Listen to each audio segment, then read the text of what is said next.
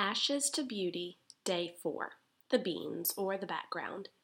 Continuing through Matthew chapter 8, we'll read another account of Jesus' miraculous healing abilities. The verse, Matthew chapter 8, verses 18 through 20.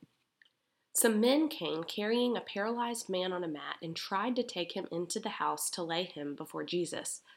When they could not find a way to do this because of the crowd, they went up on the roof and lowered him on his mat through the tiles into the middle of the crowd, right in front of Jesus. When Jesus saw their faith, he said, Friend, your sins are forgiven. Steam. What does this mean to me and how can I apply it to my life today? Friends are so important. This is a beautiful display of true friendship. These friends went to whatever lengths necessary to help their friend in need. I hope you are blessed to have many great friendships in your life because inevitably things are going to happen. Emergencies will pop up out of nowhere, and having great friends you can trust makes life easier.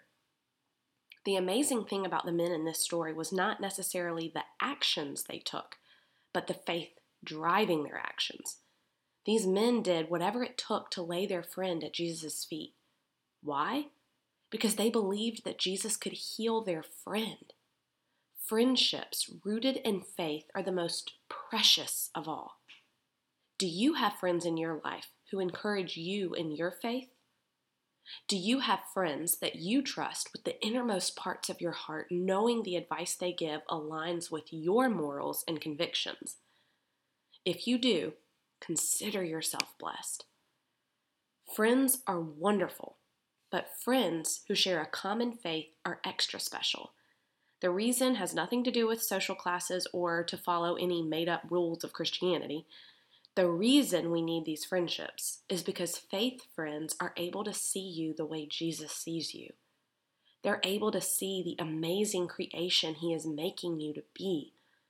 They understand your struggles from a different point of view, and they encourage you to be that person Jesus is calling you to be. I do have to say, not all faith friends are made equally. Unfortunately, I've had Christian friends in my life who didn't make me feel so precious or loved. Their judgments filled my heart with guilt over past mistakes, and instead of helping me understand Jesus' message more clearly, they used him against me. I pray you never experience this, but chances are you have. Because, Christian or not, it's human nature to judge a person or situation. So be wise. Discern for yourself how your friendships are making you feel. If you feel lighter, better, or happier after your time with them, then they are worth their weight in gold.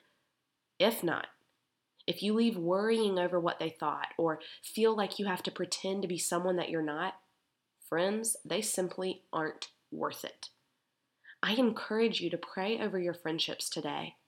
Ask God to send sweet angel friends to lift you up and encourage you to be the version of yourself that He created you to be. Together, may we all grow closer to living and loving as Jesus did.